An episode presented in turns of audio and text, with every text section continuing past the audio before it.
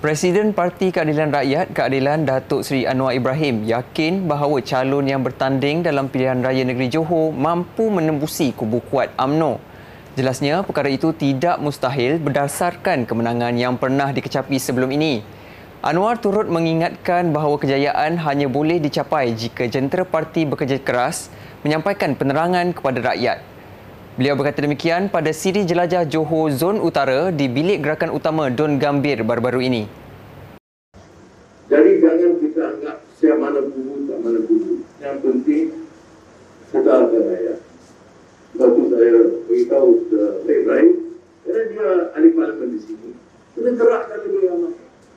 Kalau kita boleh, yang lain kita kerja. Kalau tanya saya, saya puas hati, saya telah cukup. Belum. Jadi saya harap kita bagi sokongan kepada Sunai seorang tokoh muda lulusan Universiti Islam Tata Bangsa memang ada rekod kerja yang baik dia usaha di negeri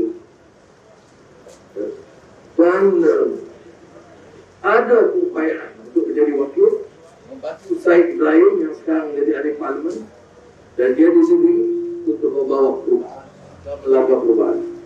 Majlis Mesyuarat Kerajaan Negeri MMKN melantik Ahli Dewan Negeri Adun Kajang Hi Loisian sebagai pengerusi portfolio baharu iaitu perubahan iklim.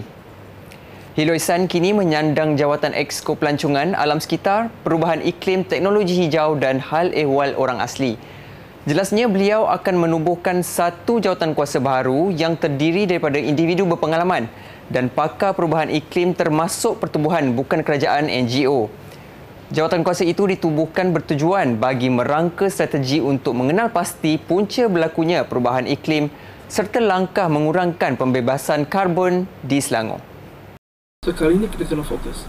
Ada portfolio yang nama jenama yang yang ini kita ada pertambahan uh, uh, peruntukan hmm. So kita akan gunakan peruntukan tahun ini untuk buat uh, kajian. Dan kita akan engage uh, scientist Hmm, pakar-pakar daripada universiti untuk buat kajian tentang climate change di Selangor hmm. Hmm, dan juga uh, di sekeliling Selangor dan mengapa Selangor uh, berlaku uh, hujan yang begitu luar biasa uh, walaupun di Selangor ni kita tidak uh, kita ada uh, monitoring pembalakan selama 25 tahun uh, start 2010 hingga 2030 Persidangan antarabangsa halal Selangor Selhack membuka tirainya hari ini di Pusat Konvensyen Shah Alam. Program Jolong Kali dianjurkan kerajaan negeri ini berlangsung selama tiga hari hingga Ahad bermula pukul 10 pagi hingga 9.30 malam. Aktiviti di Selhack melibatkan tiga komponen merangkumi forum, expo dan padanan perniagaan.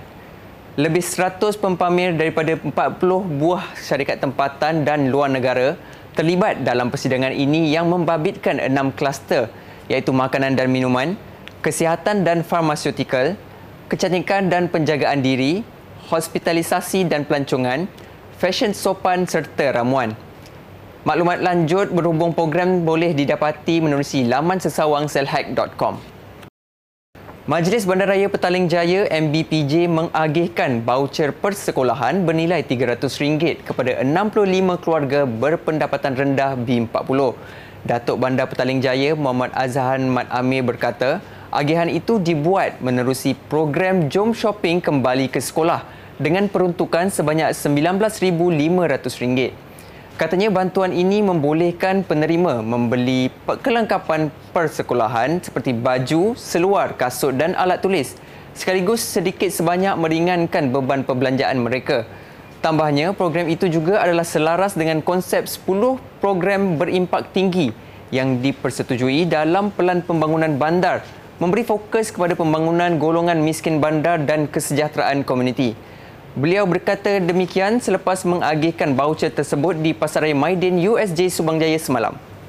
Majlis Bandaraya Petaling Jaya eh, memang sejak tahun 2002 lagi eh, telah pun uh, memulakan uh, usaha-usaha untuk membantu anak-anak sekolah ini. Program yang kita adakan ini adalah uh, bertepatan dengan apa yang kita di Petaling Jaya. Eh, kita ada uh, pelan kita untuk menjadikan sebuah bandaraya yang pintar, mampan dan berdaya tahan eh, pada tahun 2020. Uh, seperti yang kita tahu di Petaling Jaya ni eh, kita kawasan besar. Eh, ada kawasan yang memang background ekonominya tinggi. Ada juga yang backgroundnya ketinggalan seperti keluarga B40. Jadi Majlis Bandaraya mempunyai tanggungjawab eh, untuk membantu uh, keluarga-keluarga daripada kalangan B40 ni eh, untuk uh, ialah menggerakkan ekonomi mereka lah. Seramai 389 pelajar sekolah menengah daripada keluarga berpendapatan rendah B40 di Selangor berpeluang menyertai program kemahiran sains, teknologi dan inovasi KSTI Selangor Disember 2021. Timbalan Rektor Hal Ehwal Pelajar dan Alumni Kolej Universiti Islam Antarabangsa Selangor KUIS, Dr. Abdul Razif Zaini berkata, kerajaan negeri telah memberi suntikan dana berjumlah RM95,030 bagi menjayakan program itu. Tambah beliau, pelajar terlibat didedahkan dengan modul latihan bertemakan Digital Treasure Hunt menerusi gabungan kaedah pendekatan pengajaran Flip Classroom dan berasaskan masalah secara maya.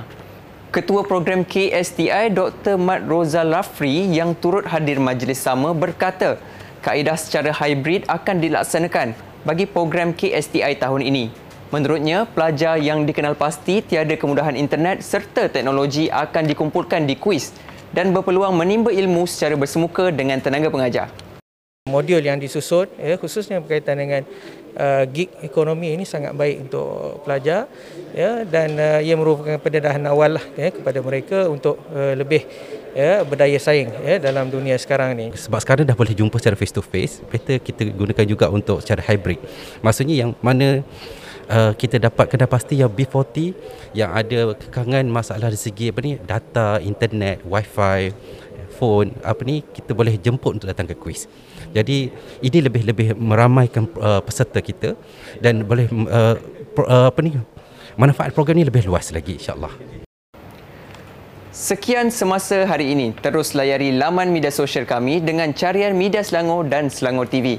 Jaga keselamatan diri dan keluarga dengan mengamalkan kawalan kendiri seperti yang diarahkan Kementerian Kesihatan untuk elak dijangkiti virus COVID-19. Bertemu lagi esok.